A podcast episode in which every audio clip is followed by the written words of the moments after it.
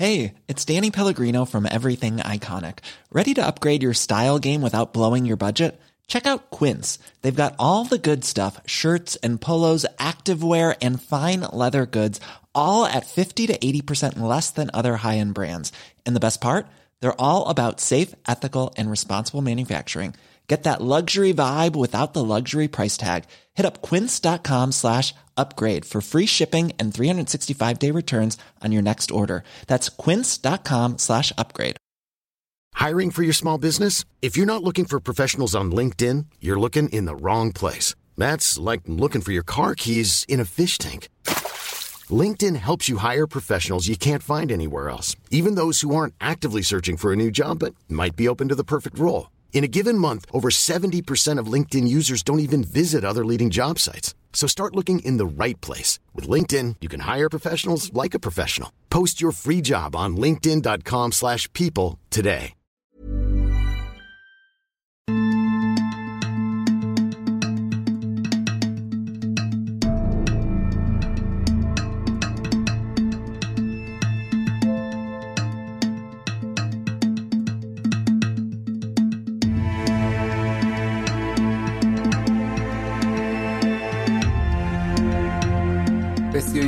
قسمت پادکست میم خوش اومدید. من مهدی عباسی هستم و اینجا مقاله های معتبر روزنامه نگاری دنیا رو روایت می‌کنم. مقاله هایی که گاهی برنده یا نامزد جایزه های معتبری مثل جایزه روزنامه نگاری پولیتسر هم بودن.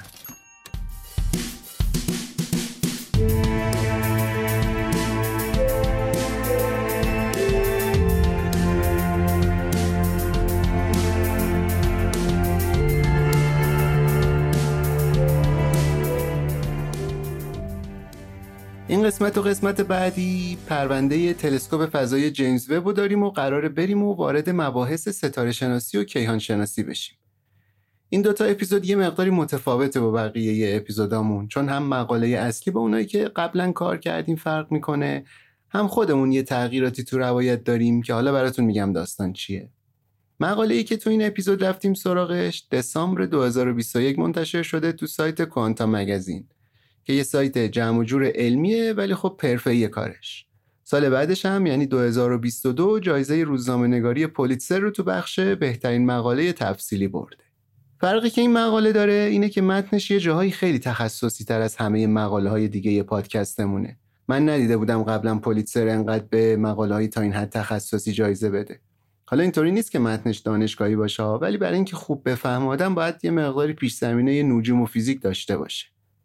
همین قضیه اولین چالش هم بود موقعی که تصمیم گرفتم این پرونده رو کار کنم. خب من مطالعه تخصصی نجوم نداشتم تا حالا به اون صورت. فقط بچه که بودم یه سری کتابای اخترشناسی آیزاک آسیموف رو داشتم که عاشقشون بودم. از همون موقع علاقه من شدم به نجوم. ولی بزرگتر که شدم دیگه جور نشد زیاد برم دنبال این بحثا. پس بیشتر یه حال نوستالژی داشت واسم ستاره شناسی و موقعی که دیدم یه مقاله نجومی جایزه پلیتسر گرفته خیلی هیجان زده شدم. دوست داشتم بیارمش تو پادکست.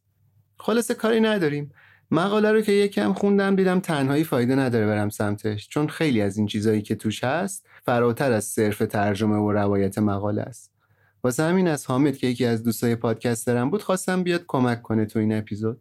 حامد مطالعات تخصصی خوبی داره تو زمینه نجوم ولی پادکستش اصلا ربطی به نجوم نداره اتفاقا. یه پادکستی داره به اسم بوتیقا که راجع به ادبیات فارسیه. لینک پادکست بوتیقا رو هم گذاشتم تو توضیحات پادکست. صحبتهایی که با حامد کردیم راجع به موضوعهای مختلف خب خیلی مفصل و جالب شد به نظرم. واسه همین حیفم اومد خلاصش کنم. حامدم خیلی با صبر و حوصله همه چی رو توضیح داد. واسه همین تصمیم گرفتم دو قسمتش کنم این پرونده رو چون که واسه یه قسمت طولانی شد. البته دو تا اپیزود با یه فاصله خیلی کمی منتشر می‌کنم که اگه خواستین یه تک همش رو گوش کنین معطل نشین. یه فرق دیگه این قسمت اینه که مثل قبلی نیست که همه مقاله اصلی رو کامل توش روایت کرده باشم. کلا من سیاستم توی میم همیشه اینجوری بوده که به متن تا حد خیلی زیادی وفادار میمونم. وقتی یه اپیزود رو گوش می‌کنین می‌تونین با یه تقریب خوبی مطمئن باشین که دارین به همون متنی که تو مقاله نوشته شده گوش میدین. حالا با روایت فارسی و صدای گوشخراش من و یه توضیحات مختصری در حد توضیحات مترجم. ولی در مورد این مقاله یه مقداری داستان فرق می‌کنه. یه دلیلش اینه توضیحاتی که حامد راجع به موضوعات میده یه جاهایی همون بحثای توی مقاله است با یه ادبیات متفاوت و البته توضیحات بیشتر. واسه همین اینجا دیگه اینجوری نیست که واو به واو مثل اصل مقاله رو گفته باشم. ساختار اصلی البته همون ساختار مقاله هست. و نکته آخر این که بجز این فرقایی که گفتم گوش دادن به این اپیزودم به نظرم فرق می‌کنه با بقیه قسمت های میم. ممکنه یه جایی که از مقاله رو میشنوین مخصوصا اون اولش کامل نفهمین قضیه چیه یا خیلی سخت بیاد به نظرتون. ولی من میگم بیخیال نشین و صبر داشته باشین. ما تا جایی که تونستیم سعی کردیم همه چیزو تا حدی که همه بفهمن توضیح بدیم. راحت هم توضیح بدیم. کنار توضیحاتمون هم سعی کردیم تو شبکه های اجتماعی و وبسایت تا جایی که میشه عکس و فیلم بذاریم از بحثامون که ببینین و بهتر موضوعات رو بفهمین. شاید لازم باشه چند بار بحثا رو گوش کنین یا تیکه تیکه گوش کنین بعد برین خودتونم عکس ببینین سرچ کنین دوباره بیاین یه مقدار بشنوین. اگه این کارا رو بکنین و خودتونم شخصیت کنجکاوی داشته باشین فکر کنم این پرونده می‌تونه واسهتون جالب باشه. حالا شاید این حرفم یه مقداری بی ربط باشه ها ولی به نظر خودم یه حال آرامش بخشی هم می‌تونه داشته باشه بحثای نجوم و کیهان شناسی من خودم وقتی می‌بینم جهان چقدر بزرگه و ما چقدر کوچیکیم این وسط یه مقداری آرومتر میشم. به این فکر می‌کنم هر اتفاقی که واسم بیفته واسه کائنات به این بزرگی هیچ اهمیتی نداره. خب دیگه فضا رو زیاد عرفانی نکنیم. یه ویدیو ساخته همین وبسایت کوانتا مگزین که 14 15 دقیقه است و تقریبا همه موضوعاتی که تو مقاله هستن و یه خلاصه ازشون گفته و نشون داده. به نظرم خیلی خوبه اگه این ویدیو رو ببینین. ما هم زیرنویس فارسیش کردیم هم تو یوتیوب پادکست گذاشتیم هم تو اینستاگرام و تلگرام و سایتمون. خلاصه یه مقداری صبر و حوصله داشته باشین سر این دوتا قسمت به نظر من که پشیمون نمیشین گفتم خودم من هیچی نمی‌دونستم راجع به خیلی از بحثایی که الان قراره بشنویم. ولی خب الان که فهمیدم یه سری چیزا رو حالا در حد خودم حس خوبی دارم و واقعا هم دوست دارم شما رو شریک کنم تو این حس. خب دیگه توضیحاتمون طولانی شد. بریم و وارد اصل داستان بشیم.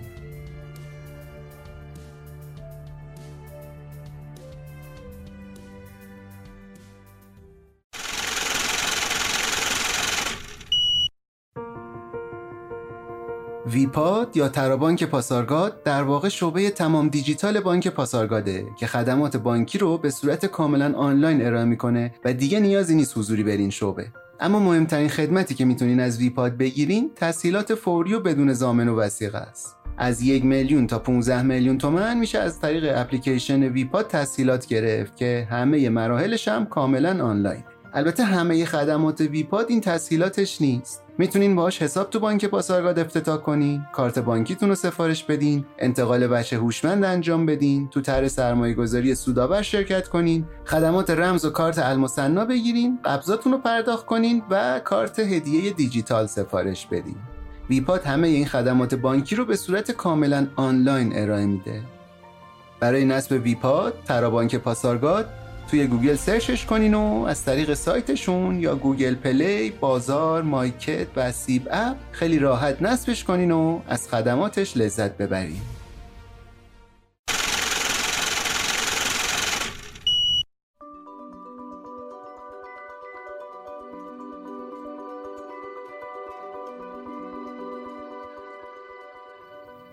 اگه بخوایم یه نگاهی بندازیم به دوران کودکی کائنات و سوسوی اولین ستاره ها رو ببینیم باید اول از همه یه تلسکوپی بسازیم که آینش خیلی بزرگ باشه به اندازه یه خونه بزرگ باشه.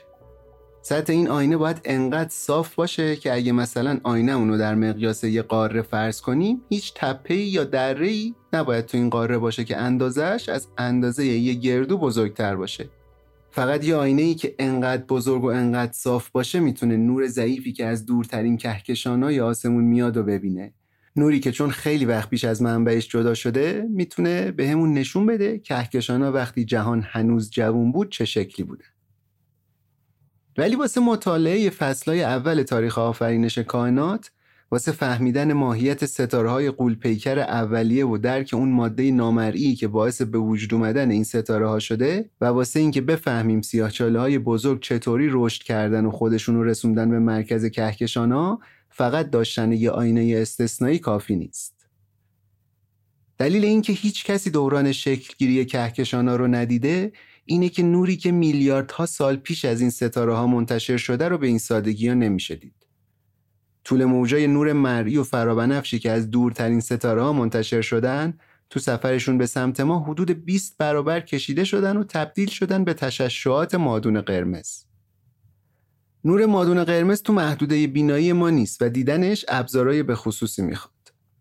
مادون قرمز یه نوعی از نوره که اتماش لرزش زیادی دارن چیزی که ما بهش میگیم گرما عین همون گرمایی که تو بدنمون و اتمسفر و زمینی که زیر پامونه هست این منابع گرمایی که اطراف ما وجود داره موجای خیلی کمجونی که از ستاره های اولیه بهمون می‌رسن و جذب می‌کنن.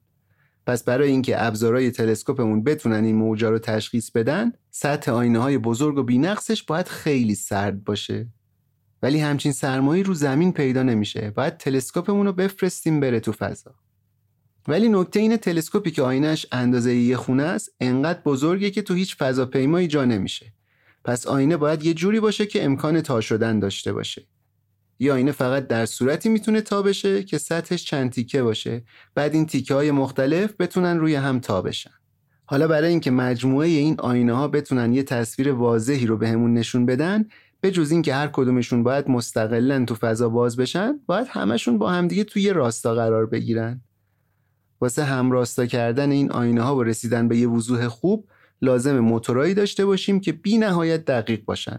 موتورایی که بتونن هر کدوم از این آینه ها رو در حد نانومتر تکون بدن و رگلاژشون کنن. وقتی به این توانایی رسیدیم که بتونیم منابع مادون قرمز خیلی ضعیف رو ببینیم می‌تونیم به دوره شکلگیری جهان دسترسی داشته باشیم. یعنی حدود 50 تا 500 میلیون سال بعد از بیگ بنگ. ولی همه کاری که می‌تونیم بکنیم این نیست.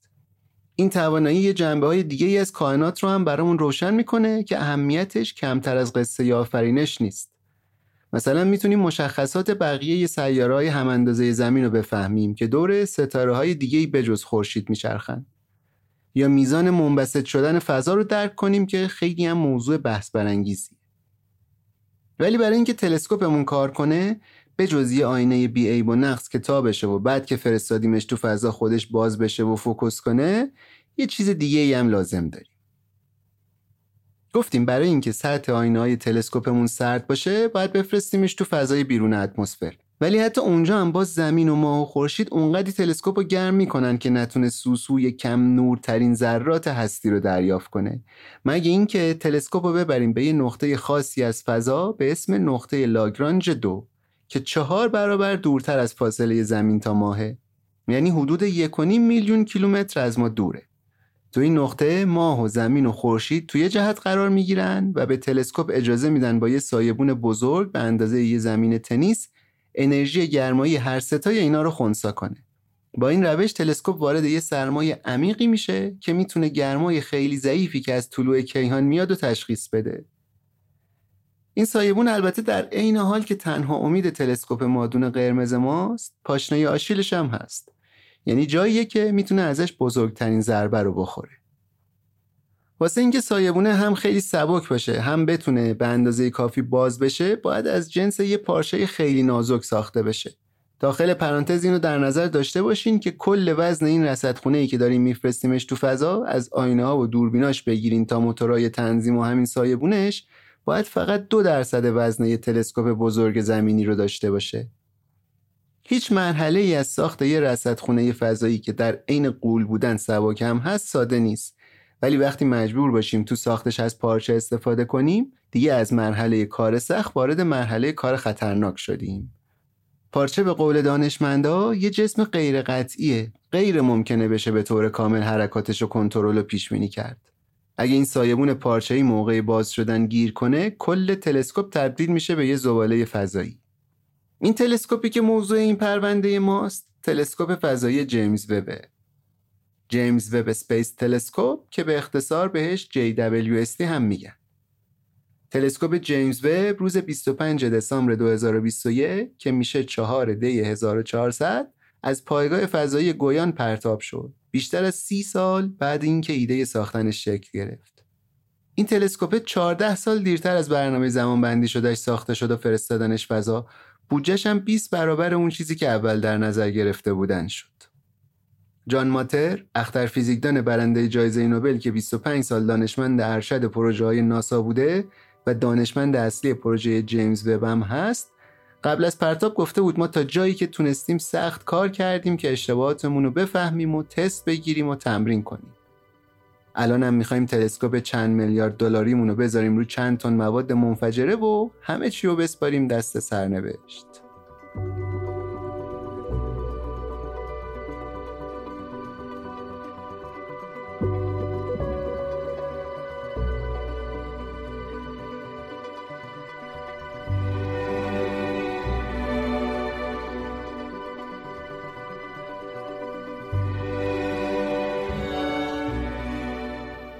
این اپیزود رو با حمایت مؤسسه طبیعت آسمان شب ساختیم. آسمان شب رو خیلی خلاصه بخوام بهتون معرفی کنم یه مجموعه علمی فرهنگیه که تو شاخه‌های مختلف نجوم و طبیعت فعاله از تهیه ابزارهای نجومی واسه علاقمندای ستاره شناسی گرفته تا دوره های آموزشی و ساخت و تجهیز رصدخونه های شخصی و دانشگاهی تو حوزه فعالیتشون هست. شاید بیشتر علاقمندای نجوم تو ایران آسمان شب به این خاطر بشناسن که حرفه‌ای ترین مرجعیه که میشه ازش تلسکوپ و دوربینای دوچشمی و لوازمای جانبی مربوط به اینا رو تهیه کرد.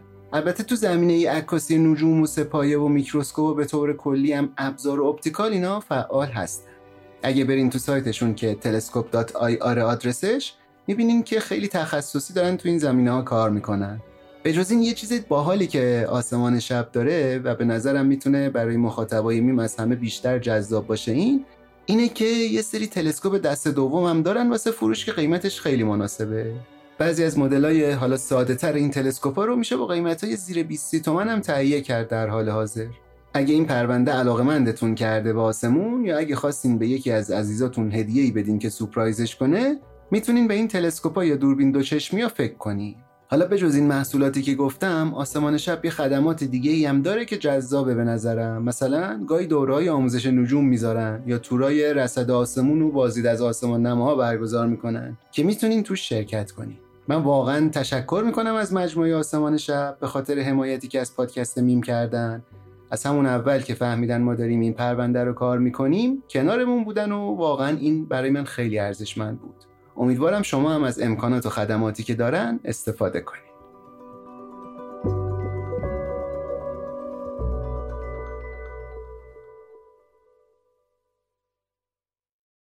خب قبل اینکه وارد بحث اصلی مقاله بشیم می‌خوام یه سر بریم پیش حامد یه گپ کوچیکی بزنیم یه چاخ سلامتی بکنیم ببینیم مثلا راجع به چی قرار حرف بزنیم تو این اپیزود. همونطوری که گفتم حامد قراره تو این اپیزود کنارمون باشه و یه سری مسائلی که تو مقاله مطرح میشه رو بیشتر برامون توضیح بده. سلام حامد چطوری؟ سلام مهدی جان قربونت مرسی خوبم عالی.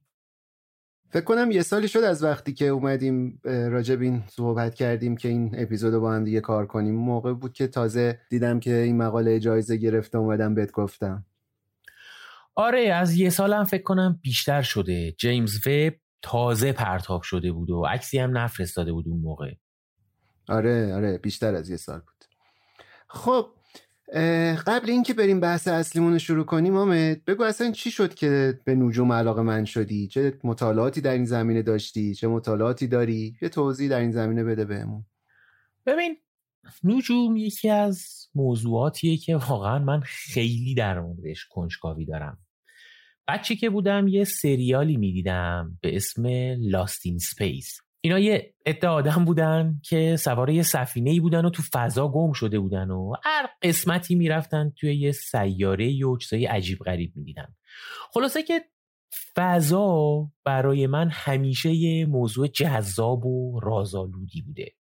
در مورد مطالعه هم بگم که تحصیلات من صد درصد مرتبط نیست با نجوم و فضا و ستاره شناسی. من مهندسی مکانیک خوندم در دانشگاه و می‌دونی دیگه نجوم بحث فیزیکه. آره دیگه. ولی در حدی که بتونم حالا یه برداشته نه چندان عمیق و در این حال نه چندان سطحی در مورد این موضوع داشته باشم یه مطالعاتی داشتم.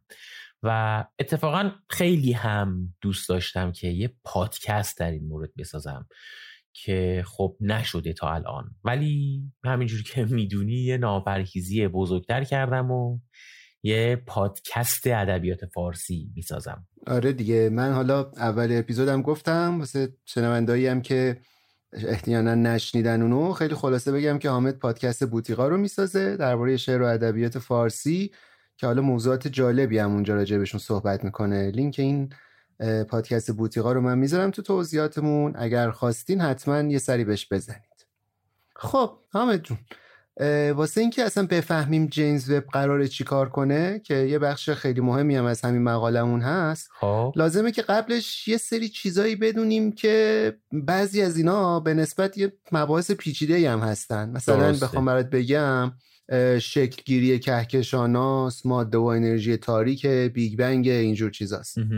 بعد از اون طرف مثلا وقتی که میریم راجع به این موضوع یه چیزی بخونیم می‌بینیم که بیشتر این کسایی که دارن راجبش حرف می‌زنن راجع به موضوعات نجوم حرف می‌زنن فیزیکدان و ریاضیدانن. درسته. آره. اصلا واسه خود من اول از همه این سوال به وجود اومده که چطوری می‌تونیم وارد این داستان بشیم که سرگیجه نگیریم همون اول همه چیو نذاریم کنار بیخیال شیم.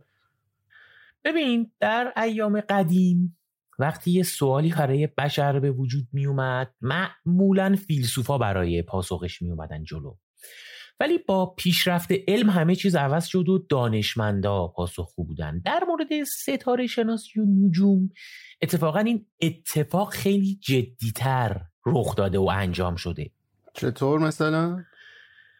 ببین ستاره شناسی توی دو دوره تغییرات خیلی بزرگی توش اتفاق افتاد.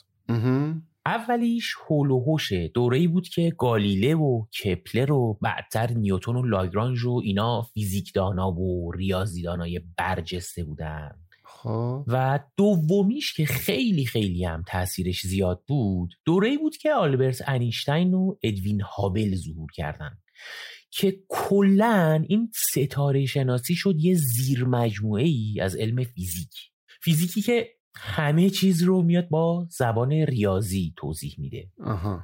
یکی از اصلی ترین دلایلی که آدم به قول تو سرگیجه می‌گیره حول و حوش کشفیات تلسکوپ جیمز وب و البته خب تلسکوپ های قبلی اینه که همه چیز داره به وسیله علم فیزیکی که با زبان ریاضی صحبت می‌کنه توضیح داده میشه. خب. بعضیا مسائل نجومی رو با معادلات ریاضی توضیح میدن. بعضیا کلا بیخیال مسائل علمی میشن و شبیه اون چیزی که توی فیلم های علمی تخیلی می‌بینیم در مورد پدیده ها حرف می‌زنن. خب ما نمی‌خوایم علمی تخیلی طور وارد موضوع بشیم دیگه. فکر کنم مخاطبامونم دنبال همچین محتوایی نیستن. من خودم راستش بیشتر دوست دارم که علمی حرف بزنیم ولی یه جوری باشه که مثلا ساده باشه دیگه قابل فهم باشه. مثلا کسی که خیلی حالا آشنایی زیادی با فیزیک نداره یا مثلا حالا قبلا تو دبیرستانی دانشگاهی چیزی خونده ولی الان یادش نیست بازم کلیتش رو بفهمه که راجع به چی داریم حرف می‌زنیم داریم چی میگیم. آره منم موافقم با یه همچین جنس روی کردی و حالا تمام سعی و تلاشم رو می‌کنم که بتونم همه چیز رو ساده توضیح بدم برات. دستت داد نکنه. آره. فقط ببین برای شروع به هر حال مجبوریم یک مقداری در مورد فیزیک صحبت کنیم.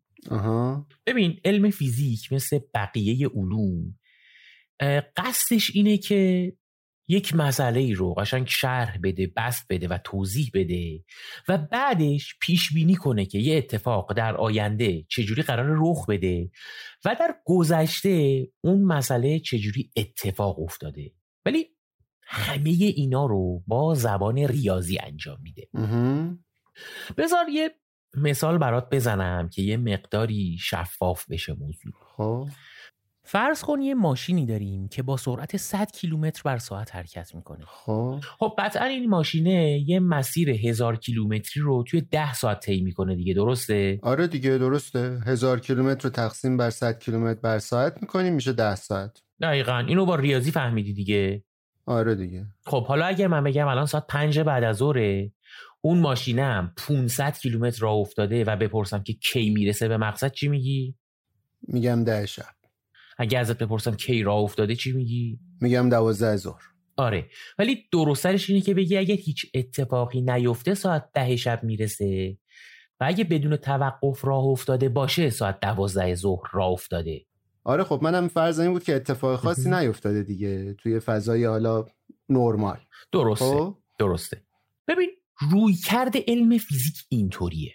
حالا تا قبل از هابل و انیشتین باور این بود که تمام کائنات و عالم هستی همینطوری بودن که الانم هستن.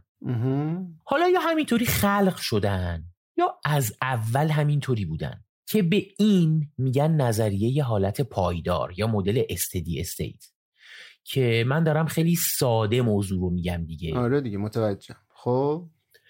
منتها توی مطالعاتی که توی صد سال اخیر اتفاق افتاده متوجه شدن که اینطوری نیست. و همه چیز طبق یک فرایندی به وجود اومده که نقطه آغازینش رو بهش میگن بیگ بنگ. بیگ بنگ. بیگ بنگ یک تئوری مبتنی بر معادلات ریاضی که بعدها خیلی از چیزهایی که اون تئوری پیش بینی کرده بود رو با تلسکوپ ها مشاهده کردن. که باعث شد بیگ بنگ جای نظریه steady state رو بگیره. چه جالب و یکی از اصلی ترین مأموریت هایی که جیمز وب داره همینه که جزئیاتی که بعد از بیگ بنگ رخ داده رو بتونه رصد کنه. خب صحبتامون رو با حامد نگه داریم اینجا. یکم جلو بریم تو مقاله دوباره برمیگردیم به گفتگو.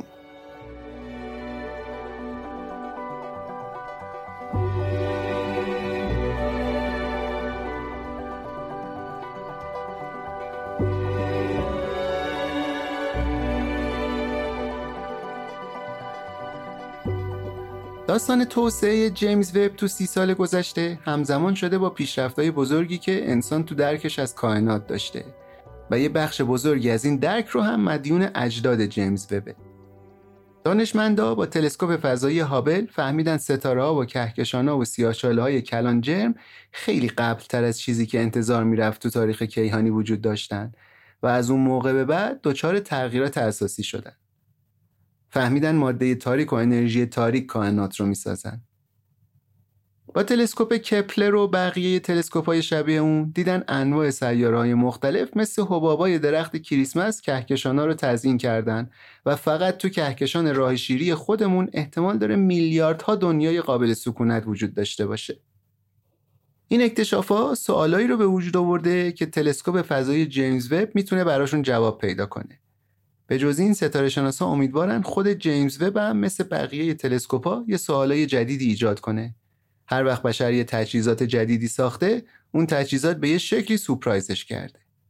واسه ستاره شناسا شیش ماه اول بعد از پرتاب خیلی دوره پر استرسیه. چون قرار این تلسکوپ خارق العاده تو صدها مرحله خودش رو باز کنه که یه ویدیو از مراحل باز شدن جیمز وب رو هم براتون گذاشتم که حتما ببینید. حدود یک ماه طول می‌کشه که یک میلیون کیلومتر مسافت رو بره تا برسه به نقطه لاگرانژ دو. تو مسیر این رصدخونه فضایی تبدیل میشه به یه نیلوفر آبی آسمونی و شکوفه طلایی رنگش رو که همون آینه های قول پیکر باشن باز می‌کنه روی یه برگ نقره‌ای خیلی بزرگتر. یعنی همون سایبونایی که ازش یکم پیشتر براتون گفتم. اینجا نویسنده خیلی توصیف باحالی کرده از شکل تلسکوپ جیمز. اگه هنوز عکسی از جیمز وب ندیدین تو اولین فرصت سرچ کنین ببینین عکساشو که متوجه این توصیفه بشین. تو توضیحات اول اپیزودم گفتم ما هم یه سری توضیحات تکمیلی و فیلم و عکس تو وبسایت و شبکه های اجتماعیمون گذاشتیم. پیشنهاد من اینه هر از گاهی اپیزود رو نگه دارین و هر چی که راجبش حرف زدیم و برین عکس و فیلماشو ببینین. برخلاف بقیه اپیزودامون این اپیزود اگه تیکه تیکه بشنوین بهتره. دیگه حالا تصمیم به عهده خودتون. خب برگردیم به بحثمون. آخرین باری که ناسا یه رصدخونه خیلی مهمی رو فرستاد تو فضا یعنی سال 1990 که تلسکوپ فضایی هابل رو پرتاب کرد یه بدبیاری بزرگ پیش اومد. وقتی اولین عکسایی که از هابل گرفته بودن رسید به زمین دیدن شکل یه ستاره تو این عکس شبیه حلقه شده. حد زدن آینه اصلی یعنی اون آینه بزرگ و مقعری که نور رو به آینه دوم منعکس می‌کنه و بعدش می‌رسه به لنز دوربین مشکل داره. به تحقری که لازم بوده برسه که نور رو درست توی نقطه متمرکز کنه نرسیده. گویا زخامت آینه یه مقدار خیلی کمی زیاد بوده. اگه قبل پرتاب آینه ها رو درست آزمایش کرده بودن متوجه این مشکل می شدن ولی چون عجله داشتن و نمی‌خواستن هم تأخیرشون خیلی طولانی بشه دیگه بیخیال شدن. بودجهشون هم خب خیلی رفته بود بالا. واسه همین این آزمایش ها رو هیچ وقت انجام ندادن. اون موقع بعد این سوتیه چند تا از مدیرای ناسا گفتن بیخیال هابل بشیم. چون تا اینجاش هم پروژه خیلی پر دردسری بوده. ولی یه سناتور پا پیش گذاشت و تونست بودجه مأموریت نجات پروژه رو تأمین کنه. هابل رو البته می‌شد تعمیر کرد چون هابل یه تلسکوپ نوری بود که به نورای مرئی حساسه نه مادون قرمز. واسه همین لازم نبود چند میلیون کیلومتر از زمین دور بشه. همین که می‌رفت تو مدار زمین می‌تونست یه دید واضحی از فضا داشته باشه. این یعنی فاصله هابل از زمین فقط حدود 500 600 کیلومتر بود. پس می‌شد یه شاتل و چند تا فضا نورد و فرستاد که برن تعمیرش کنن. همین کار رو هم سال 1993 کردن و رفتن لنز رو تعمیر کردن بعدش اطلاعاتی که هابل فرستاد واسه دانشمندا یه انقلابی تو نجوم و ستاره شناسی به وجود آورد Ryan Reynolds here from Mint Mobile. With the price of just about everything going up during inflation, we thought we'd bring our prices down. So to help us, we brought in a reverse auctioneer, which is apparently a thing. Mint Mobile unlimited premium wireless. Ready to get 30, 30, bit to get 30, bit to get 20, 20, 20, bit to get 20, 20, bit to get 15, 15, 15, 15 just 15 bucks a month. So, Give it a try at mintmobile.com/switch. slash $45 upfront for 3 months plus taxes and fees. Promo rate for new customers for limited time. Unlimited more than 40 gigabytes per month slows. Full terms at mintmobile.com. I'm Sandra, and I'm just the professional your small business was looking for. But you didn't hire me because you didn't use LinkedIn jobs. LinkedIn has professionals you can't find anywhere else, including those who aren't actively looking for a new job but might be open to the perfect role, like me. In a given month, over 70% of LinkedIn users don't visit other leading job sites. So if you're not looking on LinkedIn, you'll miss out on great candidates like Sandra. Start hiring professionals like a professional. Post your free job on linkedin.com/people today. از اینجا تا آخر اپیزود که البته میشه قسمت اول این پرونده می‌خوایم یه مقداری بیشتر راجع به چند تا از مفاهیم اصلی تو این حوزه حرف بزنیم. یه بخش مهم و طولانی از کل مقاله هم راجع به همین موضوعات حرف زده. ولی گفتم دیگه من عین اون متن و اینجا دقیقا براتون نمیگم. چون صحبت هایی که قراره با حامد بکنیم و در ادامه میشنوین درباره همین چیزاست. ولی با توضیح و تفصیل بیشتر. از اینجا تا آخرین اپیزود بحثایی که قراره داشته باشیم یه مقداری سنگینن و هم تمرکز بیشتری لازم داره شنیدنش هم با تصویر بهتر درک می‌کنین راجع به چی داریم حرف می‌زنیم.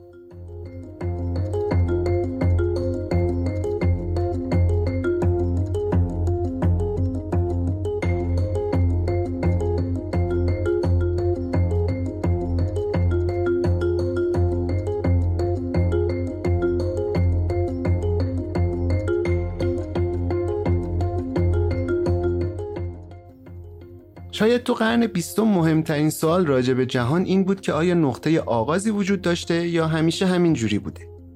یه نظریه استدی استیت یه حالت پایدار بود که حامد یه مقداری راجبش توضیح داد. پرچمدار این نظریه هم یه دانشمند مشهور انگلیسی بود به اسم سر فرد هویل. یه استاد بازنشسته دانشگاه به نویسنده میگه منطقی که فرد هویل و بقیه طرفدارای استدی استیت قانع می‌کرد ساده سازی موضوع بود. اینا می‌گفتن چرا باید اینجوری باشه که توی لحظه یه چیزی تغییر کرده و جهان ماده رو ساخته. هویل می‌گفت اونایی که طرفدار بیگ بنگ هستن تحت تاثیر کتاب آفرینش بودن که بخش اول تورات. جالبه که این کلمه بیگ بنگ رو هم اولین بار همین آقای هویل به کار برد. البته یه جورایی به طعنه این کلمه رو استفاده کرد ولی دیگه اسم بیگ بنگ از اون موقع روی نظریه دوم موند. اما واسه اینکه ببینیم بیگ بنگ چیه و از کجا اومده میریم سراغ حامد.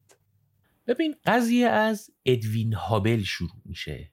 دانشمندی که خیلی اسمش رو شنیدیم چون اسمش رو روی یه تلسکوپی گذاشتن که تا قبل از این جیمز وب هابل به اصطلاح تلسکوپ سلبریتیه بود. آره اتفاقا الان هم داشتیم راجع به تلسکوپ هابل حرف می‌زدیم. خب؟ ببین طرفای سال 1930 یعنی حول و حوش 90 سال پیش ادوین هابل که داشت کهکشانا رو رصد و بررسی می‌کرد یه چیز خیلی عجیبی رو مشاهده کرد و اونم این بود که نور کهکشانایی که از ما خیلی فاصله دارن رد شیفت میشن. حالا یا فارسیش اینه که نور این کهکشان ها انتقال به سرخ میشن. که حالا به من اجازه بده از همین رد شیفت استفاده کنم. چیزی که هابل دید این بود که هرچی یک کهکشان دورتر باشه میزان این رد شیفت هم بیشتره. آره اتفاقا توی مقالم زیاد با این رد شیفت کار داریم. فکر کنم بیشتر راجع بهش حرف بزنیم جالب باشه. آره توضیح میدم در مورد رد شیفت فقط قبل از اینکه توضیح بدم باید در مورد دو تا چیز با هم کاملا شفاف باشیم و بدونیم که داریم در مورد چی صحبت می‌کنیم. چیا؟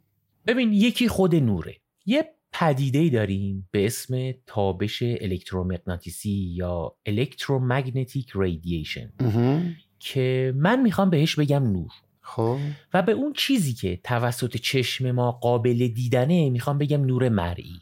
خب پس توی این اپیزود هر وقت که میگیم نور منظورمون همین تابش الکترومغناطیسیه که الان گفتی ولی هر موقع خواستیم راجع به این نوری که میبینیمش حرف بزنیم میگیم نور مرئی. درسته؟ آره کاملا درسته. خب. ببین نور یه پدیده موجیه یعنی موجه. با موج هم آشنا هستیم هممون رو دیدیم دیگه مثلا مثل موج دریا. درست. ما به دو تا پارامتر از موج کار داریم. یکی طول موجه یکی هم فرکانس موجه. خب. حتما یادت میاد بچه بودیم دیگه دخترای همسن و سال ما تناب بازی می‌کردن. خب. اینجوری هم بود که دو تا از این بچه ها تنابو می‌گرفتن و میچرخوندن. یکی دو نفرم و وسط وای میسن میپریدن از رو تناب. آره آره. حالا فرض کن یکی از اینا تناب رو ثابت با دستش نگه داره خب. و اون یکی شروع کنه تناب رو بالا پایین کردن. یه موج به وجود میاد دیگه. آره آره یه موج به وجود میاد. کسی که این طناب رو گرفته و داره بالا پایین می‌کنه اگه سریع این کار رو بکنه و با انرژی زیاد این کار رو انجام بده ما یه موجی داریم که فرکانس بالایی داره و طول موج پایینی داره. و اگه این طرف این کار رو بیاد با سرعت کمی انجام بده فرکانس موجی که درست می‌کنه کمتر میشه ولی طول موجش زیاد میشه. آه پس این همون داستانیه که میگن طول موج و فرکانس نسبت به هم دیگه رابطه عکس دارن؟ دقیقا همونه آره. یعنی اگه یکیشون زیاد بشه اون یکی کم میشه. آره دقیقا همینجوری. خب. آره. ببین نور یه موجه که اگه خیلی پر انرژی باشه طول موجش کوتاهه. اگرم خیلی کم انرژی باشه طول موجش بلنده. خب. اگر طول این موج یه عددی بین 380 تا 750 نانومتر باشه توسط چشم ما قابل دیدن میشه که به این میگیم نور مرئی. پس نور مرئی فقط یه بخش کوچیکی از کل نوراییه که وجود دارن دیگه. دقیقا همین جوریه. خب. حالا خود نور مرئی توی حالتی که فرکانسش پایین باشه قرمزه وقتی هم بالا باشه بنفشه. بین این دوتا هم رنگای دیگه قرار می‌گیرن. به نوری که فرکانسش از قرمز کمتره میگن مادون قرمز. و به نوری که فرکانسش از بنفش بیشتره میگن فرابنفش. که هیچ کدوم هم با چشم قابل دیدن نیستن. okay. خب ولی گفتی واسه فهمیدن redshift باید دو تا چیز رو بدونیم. یه دونشو که حالا گفتی خود نور بود متوجه شدیم. اون یکی چیه داستانش؟ اون یکیش پدیده به نام اثر دوپلر یا Doppler effect که هممون کمابیش باهاش آشنا هستیم. حالا شاید با اسمش آشنا نباشیم ولی با خود پدیده خیلی آشناییم هممون. چجوری؟ دیدیم وقتی یه ماشین پلیس یا آمبولانس از کنار رد میشه چه صدایی میشنوی؟ وقتی داره بهت نزدیک میشه یه جور صدا میشنوی؟ وقتی هم که داره ازت دور میشه یه جور دیگه میشنویش. به این پدیده میگن اثر داپلر. داپلر شیفت هم بهش میگن. خب. یه منبعی که داره صدا تولید می‌کنه مثل آمبولانس وقتی به تو نزدیک میشه صداش با انرژی و فرکانس بیشتری بهت می‌رسه. و وقتی هم ازت دور میشه با انرژی و فرکانس کمتری به گوشت می‌رسه. و جالبه برای نور هم که ماهیت موجی داره دقیقا همین اتفاق میفته یعنی وقتی یه منبع نور مرئی از ما دور بشه طول موجش بیشتر میشه و قرمزتر به چشمون میاد. که به این پدیده میگن ردشیفت شدن نور. عین آمبولانسی که ازمون دور میشه. و وقتی هم یه منبع نور به ما نزدیک بشه طول موجش میاد پایین و آبیتر به چشم ما می‌رسه. که به این پدیده میگن بلو شیفت ببینم با چشم غیر مسلح که این قرمز آبی شدن نور رو نمیشه فهمید که نه؟ نه نه نه دستگاه اندازه‌گیری دقیق می‌خواد و فقط هم مختص نور مرئی نیست در مورد همه نوراست. ولی چون ما اینو در مورد نور مرئی و قرمز و آبی می‌دونیم واسه همین اسم رد شیفت و بلو شیفت روش می‌ذارن. خب ببین پس بذار من یه خلاصه ای تا اینجا بگم. خلاصش اینجوریه که می‌خوایم بگیم نوری که رد شیفت شده ضعیف شده و کش اومده. پس چیزی که ازش به ما می‌رسه خیلی کم جون تره دقیقا داری درست میگی. و یه چیزی هم بگم برای شفاف سازی بعضی وقتا به جای رد شیفت و بلو شیفت میگن داپلر شیفت اوکی. خب ببین بیا برگردیم سر اون بحث اولمون که گفتی ادوین هابل فهمید نور یه سری از کهکشان رو redshift می‌کنن. خب. این قضیه ربطش رو من نفهمیدم به بیگ بنگ خب ببین هابل چیزی که فهمید این بود که این redshift شدنه از اونجایی داره نشأت می‌گیره که منبعی که داره این نور رو میفرسته داره از ما فاصله می‌گیره. یعنی چی؟ یعنی اینکه خیلی از کهکشان ها دارن با سرعت از ما دور میشن. اگه کهکشان ثابت بود نورش هم redshift نمی‌شد. ولی وقتی الان نورش داره ردشیفت میشه یعنی که داره دور میشه از ما. دور میشه. خب. اما چیزی که جامعه علمی در نهایت فهمید یه چیز بسیار بسیار عجیب کهکشان ها از ما دور نمیشن. فاصله بین ما و اون کهکشان است که داره زیاد میشه. این همون نظریه است که میگن جهان داره بزرگ میشه؟ دقیقا همونه. مهم. و علمی تر بخوایم بگیم اینه که جهان داره منبسط میشه. حالا بذار یه مثال بزنم که یه ذره ملموس تر باشه. okay okay. فرض کن یه بادکنک داریم که چند تا مورچه روشون هستن و تکونم نمی‌خورن.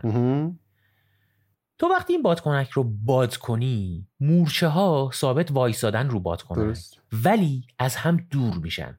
این همون پدیده ایه که همونطوری که تو هم بهش اشاره کردی بهش میگن انبساط جهان یا expansion of universe. و نهایتا مهدی یه معادله ریاضی پیدا شد که این انبساط رو فرولة می‌کرد. گفتم دیگه فیزیک با زبان ریاضی همه چیزش رو توضیح میده. و این معادل ریاضیه خیلی جالب بود. همه چیش با مشاهداتی که توسط تلسکوپ ها انجام می‌شد تطابق داشت. یه معادله ریاضی و محاسباتی وجود داره که با نتایج مشاهدات عینی همخونی همخونی داره. داره. okay آره اتفاقا این انبساط جهان هم جزو اون سوالاتی بود که لیست کرده بودم ازت بپرسم که دیگه حالا توضیحشو دادی. دستت درد نکنه. قربونت. حالا جلوتر هم آره با این موضوع زیاد کار داریم. ولی با همه اینا هنوز ربط این داستانا به بیگ بنگ رو کامل نفهمیدم من. خب گفتم که علم فیزیک یه علمیه که با زبان ریاضی هم آینده رو پیش بینی می‌کنه و هم از گذشته برای ما میگه درسته؟ دقیقا. توی این فرمولایی که در مورد انبساط جهان در اومد یه چیزی مطرح شد. اینکه اگر جهان داره منبسط میشه مثل یه بادکنکی که داره باد میشه و بزرگ میشه پس احتمالا یه زمانی بوده که این بادکنک خالی و بدون باد بوده دیگه. بوده دیگه. آره درست. و پاسخی که محاسبات ریاضی می‌دادن به این قضیه این بود که همه جهان هستی در حدود 13 و خورده ای میلیارد سال پیش در یک نقطه متمرکز بوده و بعدا با گسترده شدن جهان و انبساطش بزرگ و بزرگتر شده و تبدیل شده به این چیزی که الان ما توش هستیم و میبینیمش. ببین پس یعنی بیگ بنگ اون نقطه صفر بادکنک است. یعنی همون لحظه ای که به قول تو توی 13 و خورده میلیارد سال پیش همون لحظه ای که جهان متولد شده. بله دقیقا همین جوریه. ولی مهدی حواسمون باشه ها. که این قضیه اولش صرفا یه تئوری بود و برای جهانی که همه باور دارن تا بوده همینطور بوده خیلی حرف غیر قابل باور و حتی خنده داریه. بیگ بنگ یه نظریه یا یه تئوری بود که می‌گفت جهان و هر چه در روست در یک نقطه متمرکز بوده و طی زمان بسیار زیاد منبسط شده و به این وضعیت رسیده. تازه این نظریه می‌دونی که با هابل هم شروع نشده بود. با مشاهدات هابل افتاد توی یه سراشیبی و روز به روز تا همین الان مدارکی مشاهده شدن که صحیح بودن این نظریه رو به شدت تقویت می‌کنه. آره دیگه حامد. ببین ماهیت علم به نظرم این شکلیه که یه موضوعی رو بر اساس اون چیزی که تا حالا می‌دونستیم توضیح میده. حالا ممکنه تو آینده یه سری اطلاعات دیگه به دست بیاریم که اصلا دیدمون رو نسبت به اون موضوع تکمیل کنه یا اصلا یه چیزایی بفهمیم که متوجه بشیم کلا داشتیم اشتباه می‌کردیم. آره آره. واقعا دقیقا همین جوریه که تو میگی. کلا علم روی کردش اصلا همینه دیگه. سفت وای میسته و زودم کوتاه میاد. دقیقا. در مورد همین جیمز وب خیلی جالبه. من مهمترین چیز و باحالترین چیزی که راجبش خیلی دیدم اینه که همه دارن میگن که کلا ممکنه دید ما رو نسبت به خیلی چیزا عوض کنه. یعنی تبدیل بشه به یه چیزی که شناخت ما رو از هستی تغییر میده. واسه همین خیلی ابزار مهمیه. آره دیگه واقعا همینیه که داری میگی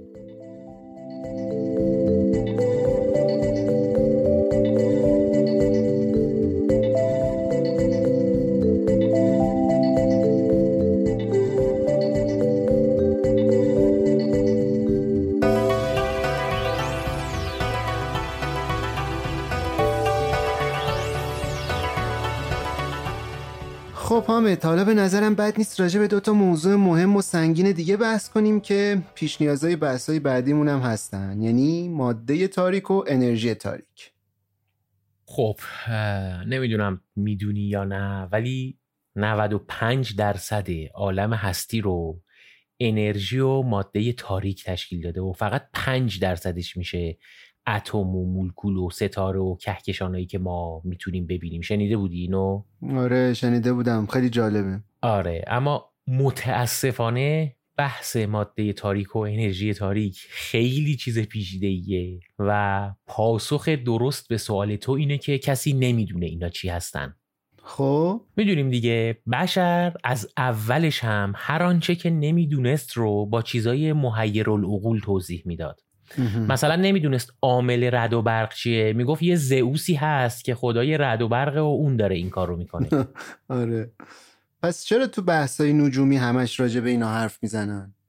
ببین در مورد مسائل علمی ما الان درسته که خیلی از چیزا رو می‌دونیم ولی اکثر چیزا رو نمی‌دونیم. نمونه یه دم دستیش هم علم پزشکیه. الان علم پزشکی خیلی پیشرفت کرده مثلا در مقایسه با 100 سال پیش یا هزار سال پیش خیلی. ولی حقیقت ماجرا اینه که نادانسته هاش خیلی خیلی بیشتره از دانسته هاش یعنی درباره ستاره شناسی و اختر فیزیک هم چیزایی که نمی‌دونیم خیلی بیشتر از چیزایی که می‌دونیم. دقیقا همین جوریه. ما هیچی از ماده تاریک و انرژی تاریک نمی‌دونیم و واسه همین هم هست که بهش میگیم تاریک. ببین چند دقیقه پیش گفتم که جهان در حال انبساطه. کهکشان هایی که از ما فاصله زیادی دارن با سرعت سرساماوری دارن از ما دور میشن و فاصلهشون داره افزایش پیدا می‌کنه. درست. عامل این افزایش فاصله چیه؟ نمی‌دونیم. ولی به عامل یا اون انرژی که داره این کار رو می‌کنه میگیم انرژی تاریک. یعنی منظورت اینه که جهان داره منبسط میشه؟ کی داره این کارو می‌کنه؟ انرژی تاریک داره منبسطش می‌کنه. بله. حالا چیه این انرژی تاریک نمی‌دونیم دقیقا درسته. خب حالا این از انرژی تاریک. ماده تاریک چیه؟ خب این هم دقیقا مثل همونه. ای بابا. یه اثراتی وجود داره از جنس اثرات گرانشی که گرانش رو جرم یا ماده به وجود میاره. اما چون ماده ای پیدا نمی کنیم که این اثرات رو باش توجیه کنیم میگیم این کارا رو یه چیز ناشناخته ای به نام ماده تاریک یا دارک متر داره انجام میده. یکم بیشتر راجبش توضیح میدی؟ ببین برای توضیح بیشتر دادن باید یک مقدار بدونیم که جاذبه و گرانش چیه. اما گرانش مدرن و انیشتینی نه نیوتونی. پس اول باید بریم سراغ تئوری نسبیت عام انیشتین. این که ربطی به اون فرمول مشهوره ای مساوی با ام دو نداره دیگه نه؟ درسته. ای مساوی ام دو از متعلقات تئوری نسبیت خاص انیشتینه هرچند که نسبیت خاص یه حالت خاص از نسبیت عامه که حالا واردش نمیشیم. ولی یکی از چیزهای مهم تئوری نسبیت عام انیشتین اینه که در مورد جاذبه نتیجه گیری می‌کنه. و معتقده که جاذبه اثرات جرم یا ماده روی فضا زمانه. کم داری سخت میگی آره ببین واقعا چیز سختیه و حرف زدن در موردش بسیار سخته و حالا من سعی می‌کنم در مورد نسبیت عام انیشتین خیلی خیلی خیلی ساده یه چیزایی بگم که قابل فهم باشه. دست گلت درد نکنه. قربونت برم. خب ببین داستان اینجوریه که ما چیزی که با چشمون می‌بینیم یه فضای سبودیه مثلا اگر یه مکعب مستطیل ببینیم یه طول و یه عرض می‌بینیم ازش و یه عمق. اینا میشه همون ستا بودی که هممون می‌شناسیم دیگه. آره اینا میشن اون ستا بود. خب. منتها تئوری نسبیت میگه ما یه بعد چهارمی هم داریم. که زمانه که اصلا هم نمیشه نادیده گرفتش و ما نمی‌تونیم بگیم فضای سه بودی باید بگیم فضا زمان خب. که چهار بعدیه سه بعدش سهم فضاست و بعد چهارمش زمانه چرا؟ ببین در کائنات و عالم هستی همه چیز در حال حرکته مهم. من و تو الان اینجا نشستیم ثابت ولی روی کره زمینی هستیم که داره دور خودش میچرخه مهم. خود کره زمینم داره دور خورشید میچرخه. خورشیدم علاوه بر اینکه داره دور خودش میچرخه داره دور مرکز کهکشان راه شیری میچرخه. کهکشان راه شیری هم داره طی یک فرایندی نزدیک میشه به کهکشان اندرومدا مهم. حالا خود این کهکشان ها هم طبق نظریه انبساط جهان هستی دارن از هم فاصله می‌گیرن. پس همه چیز در حال حرکت کردنه. قبول. خب. حالا حرکت چیه؟ جابجا شدن در فضا نسبت به زمان رو میگیم حرکت این شبیه سرعت دیگه که مثلا حالا میگیم توی یه زمان مشخص چه مقدار جابجایی مشخصی انجام شده دقیقا دقیقا همینه آها. خب پس همه چیز علاوه بر اینکه پارامترهای جابجا شدن در فضا رو باید براش در نظر بگیریم باید زمان رو هم بهش اضافه کنیم. چون همه چیز در حال حرکته و اصولا در حرکت همه چیز می‌تونه عوض بشه. مثلا نمی‌دونم تا حالا پیش اومده برات که تو یه قطار باشی یا سوار مترو باشی و ببینی قطار بغلی داره حرکت می‌کنه ولی نمی‌فهمی که شما وایسادید و اون داره حرکت می‌کنه یا اون وایساده و شما دارید حرکت می‌کنید. آره آره. خیلی پیش اومده دقیقا. پس ببین حرکت می‌تونه تصور تو نسبت به حالتی که ساکنی از یک چیز متفاوت کنه. این اثر حرکت رو بهتره بگیم پارامتری به نام زمان. آها خب. حالا همه اینا رو گفتم که به این برسم. اون چیزی که ما بهش میگیم فضا در واقع فضا زمانه. و جالبش از اینجا به بعده که انیشتین چند سال بعد نسبیت عام رو میاره وسط که میاد یه تعریف عجیب و به نظر من باور نکردنی از گرانش ارائه می‌کنه. جالب شد. گرانش انیشتینی. خب. ولی قبل از اینکه جلو بریم باید ببینیم که قبلا گرانش و جاذبه رو بشر چجوری تصویر می‌کرده و تصور نسبت بهش داشته. یا بذار بهتر بگم نیوتون چه تصویری از جاذبه ارائه می‌کرد. نیوتون میگه دو تا ماده بینشون جاذبه هست و این جاذبه شبیه به یک کشی میمونه که این دوتا رو به هم وصل کرده. مثلا من و کره زمین با یه تنابی یه کشی به هم وصلیم. چون زمین گنده است هر جا اون بره من رو هم با خودش میکشونه می‌بره. ولی من چون خیلی کوچیکترم نسبت به زمین هر چقدر هم خودم رو این ور اون ور کنم کک زمینم نمیگزه. درسته؟ این تعریفیه که نیوتون از جاذبه ارائه می‌کرد. خب؟ حالا انیشتین این وسط چی گفت؟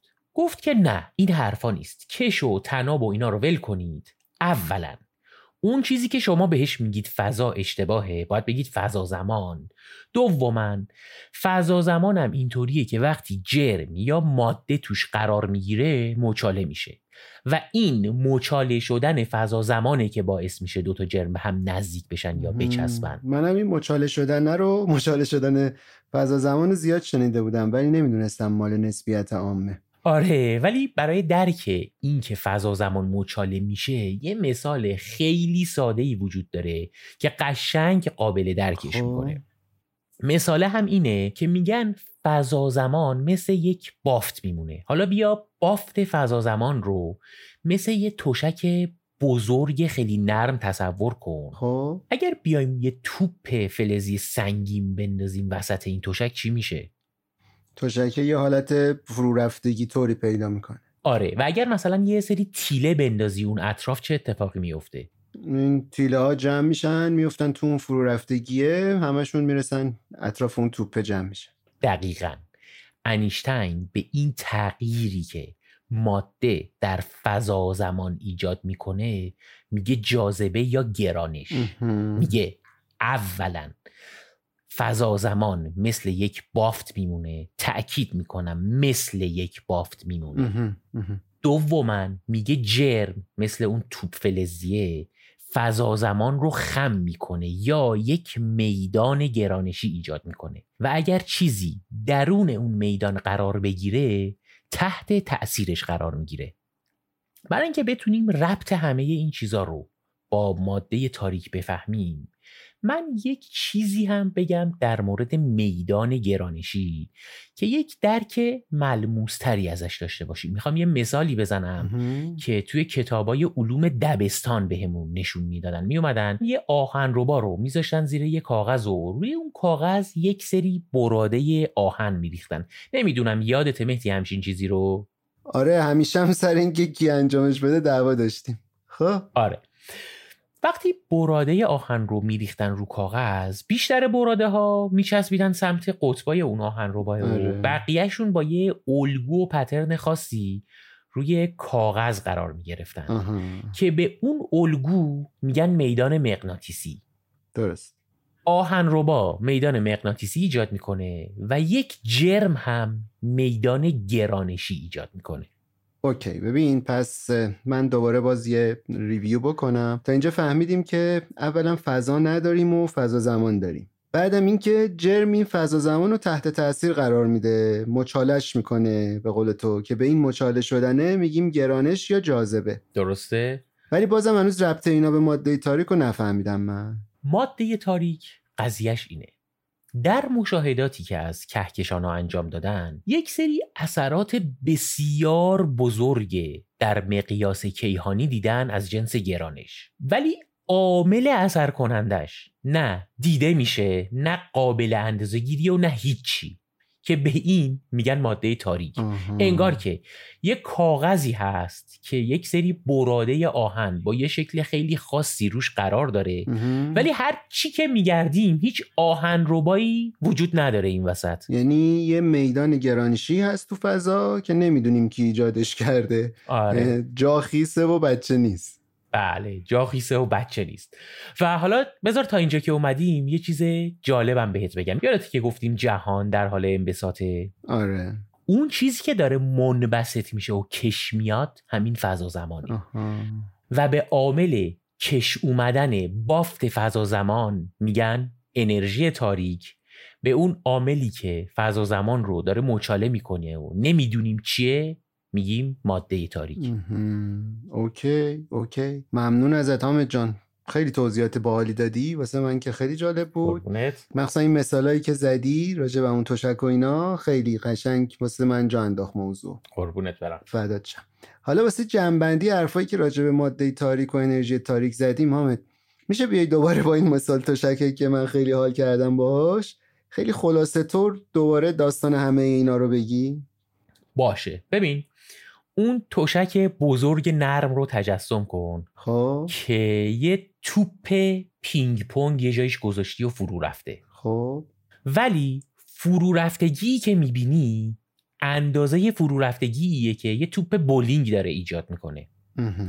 این اختلافه رو با ماده تاریک توجیه می‌کنیم چون نمی‌دونیم چرا این اتفاق داره میفته. درسته. حالا در یک فاصله نسبتا زیادی یه توپ پینگ پونگ دیگه وجود داره و بینشون هم تقریبا هیچی نیست. ولی وقتی نگاه می‌کنیم می‌بینیم که فاصله بینشون داره کش میاد و زیاد میشه بی هیچ دلیلی. به این چیزی که داره این فاصله رو زیاد می‌کنه میگن انرژی تاریک. انرژی تاریک. مرسی مرسی. فکر کنم دیگه بهتر از این نمی‌شد اینجوری ماده تاریک و انرژی تاریک رو توضیح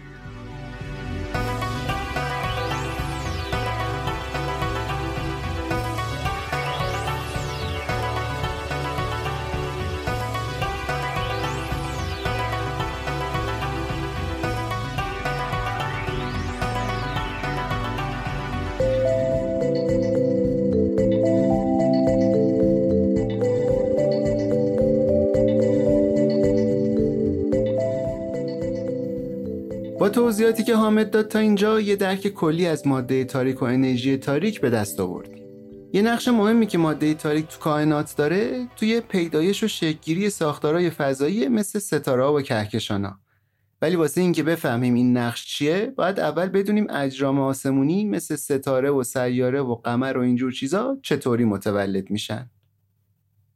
ماده اولیه تشکیل دهنده یک ستاره اتمه اونم ساده ترین نوع اتم یعنی هیدروژن.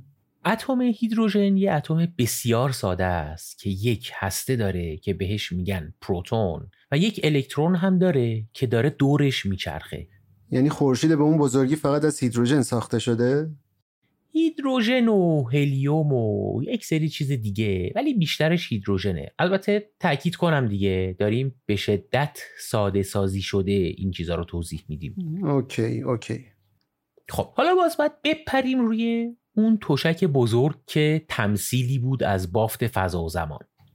بریم. فرض کن روی این تشک یه سری تیله ریختیم. بینشون هم فاصله وجود داره. هر تیله هم نماینده یه اتم هیدروژنه که این میشه یک گاز. گاز هیدروژن خیلی سرد.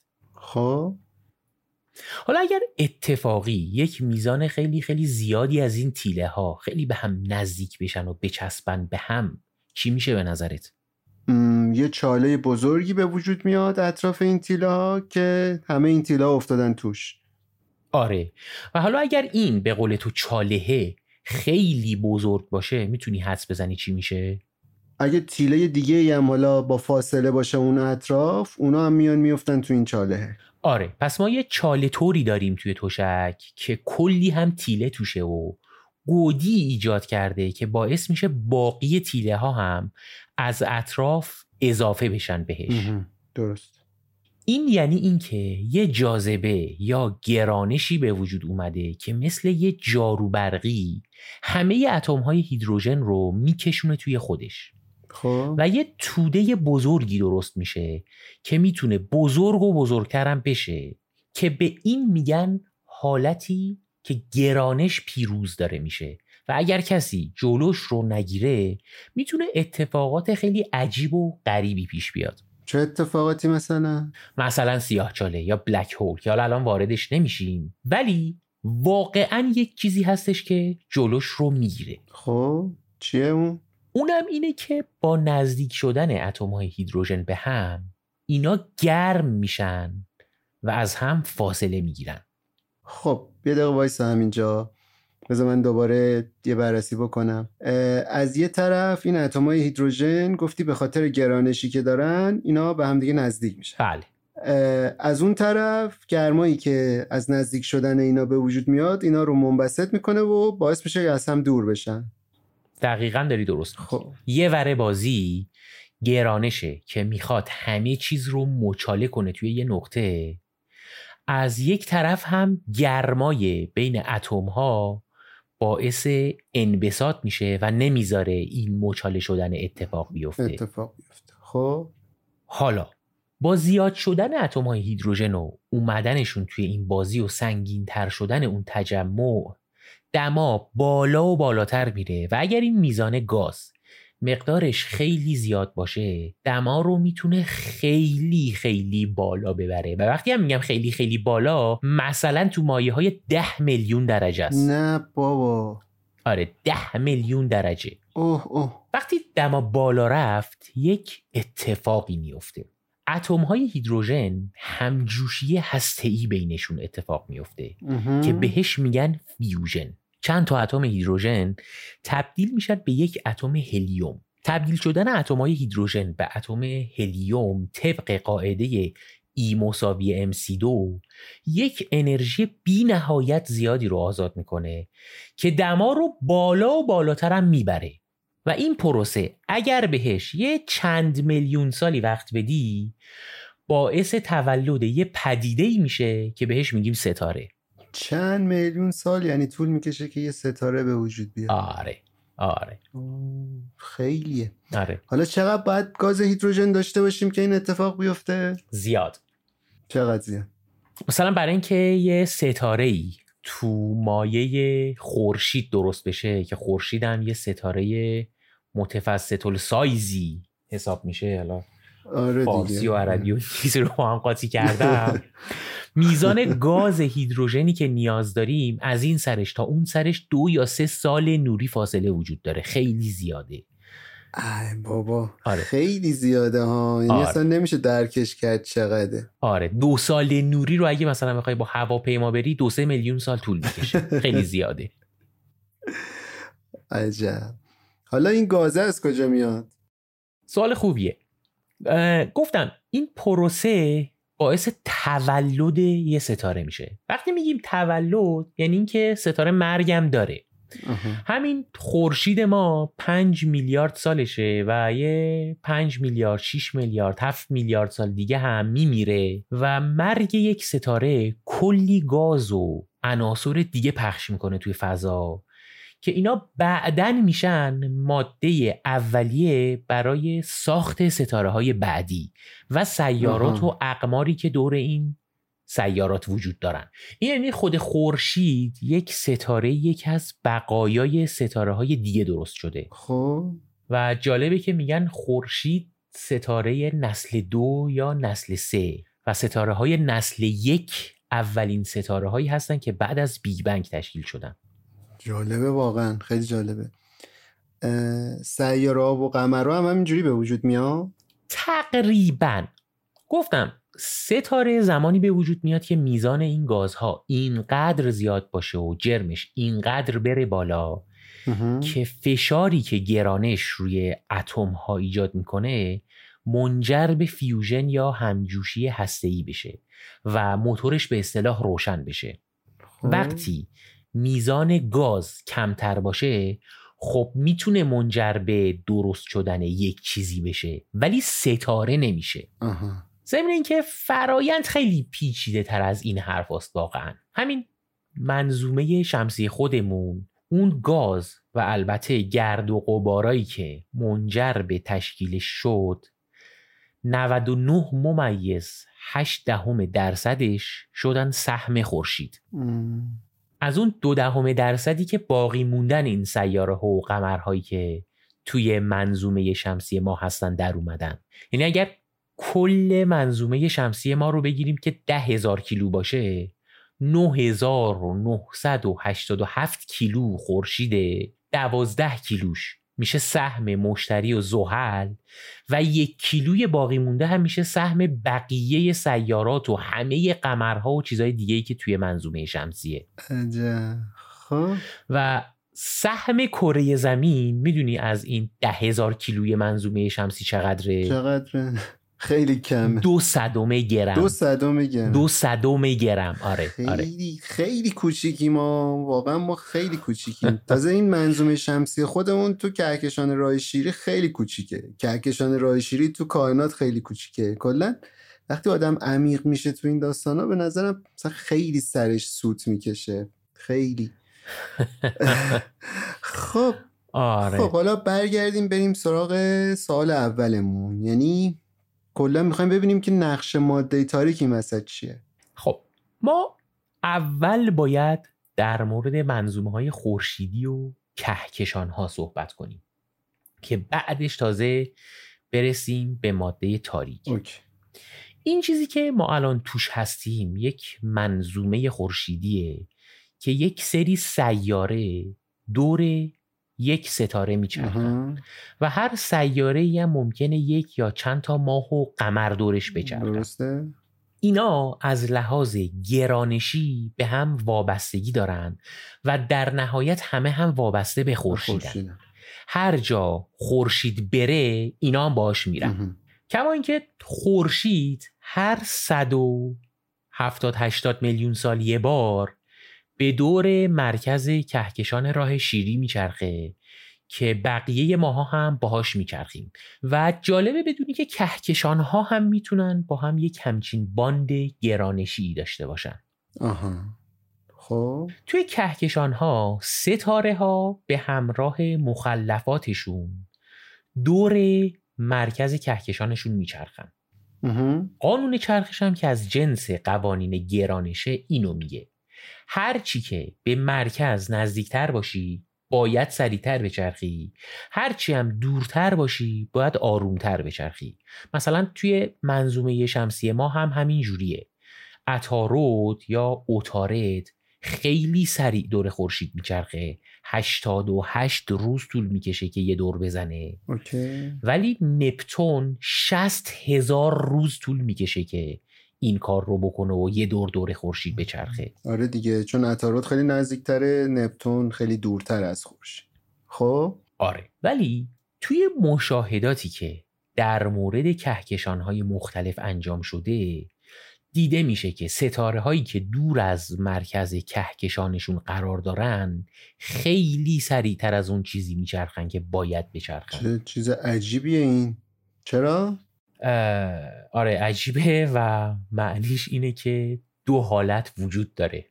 یا اینکه ما هنوز درک دقیقی از این پدیده ای که بهش میگیم گرانش نداریم. یا اینکه یه ماده ای وجود داره که اثرات گرانشی در سطح کهکشانی داره و باعث میشه که ستاره های دور کهکشان ها با سرعت بیشتری بچرخن آها. این همون اثراتیه که گفتیم می‌بینیم ولی عامل اثر کنندش رو نمی‌بینیم. پس کی داره این کار رو می‌کنه؟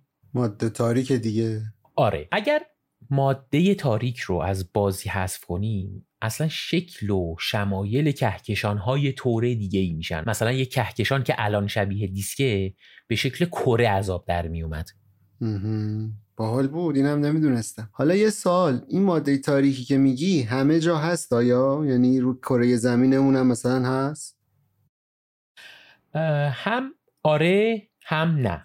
ببین میزان ماده تاریک در جایی مثل کره زمین اینقدر کمه که عددش میشه چهار نانوگرم. فقط برای اینکه یه مقیاس داشته باشی یک دونه شن حدود 15 هزار نانوگرمه. نه بابا. در واقع یعنی هیچی دیگه هیچی, هیچی. آره هیچی میشه. و این یعنی توزیع ماده تاریک اینقدر کمه که اثرات گرانشیش در حد زمین و خورشید و منظومه شمسی و اینا اصلا قابل اندازه گیری نیست. آره دیگه خیلی کمه این مقدار. ببین پس چرا میگن که 85 درصد کل ماده جهان هستی همین ماده تاریکه؟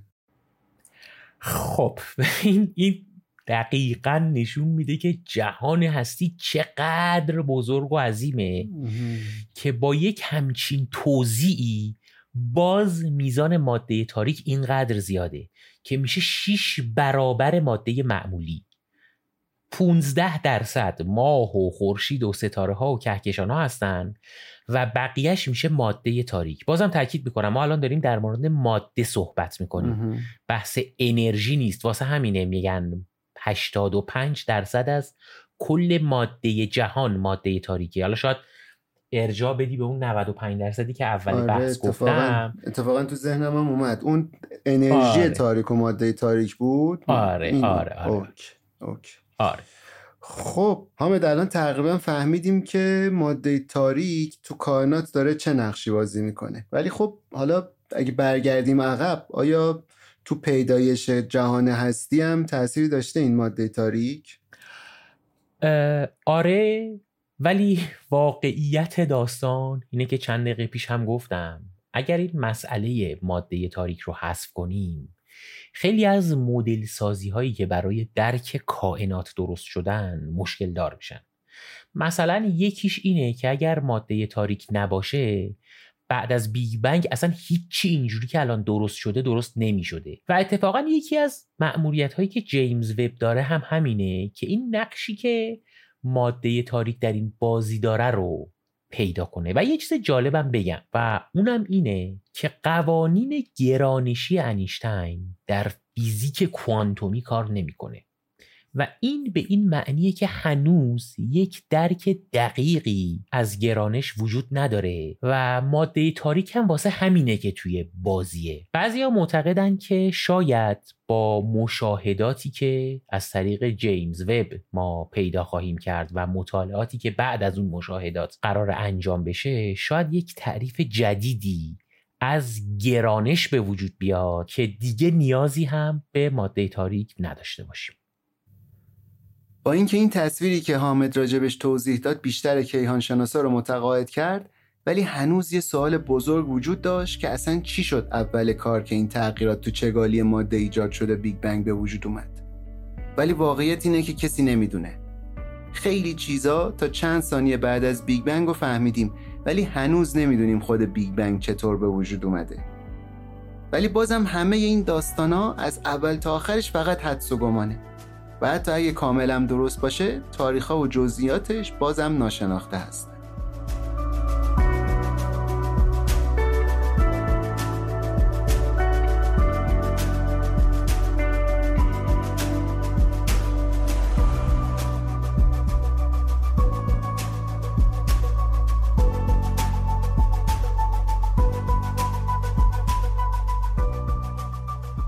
اینجا رسیدیم به انتهای اپیزود 31 که بخش اول پرونده جیمز وبرمونم هست. این قسمت یه مقدار بحثا سنگین بود. سنگین تر از چیزی بود که تا حالا داشتیم. قبول دارم.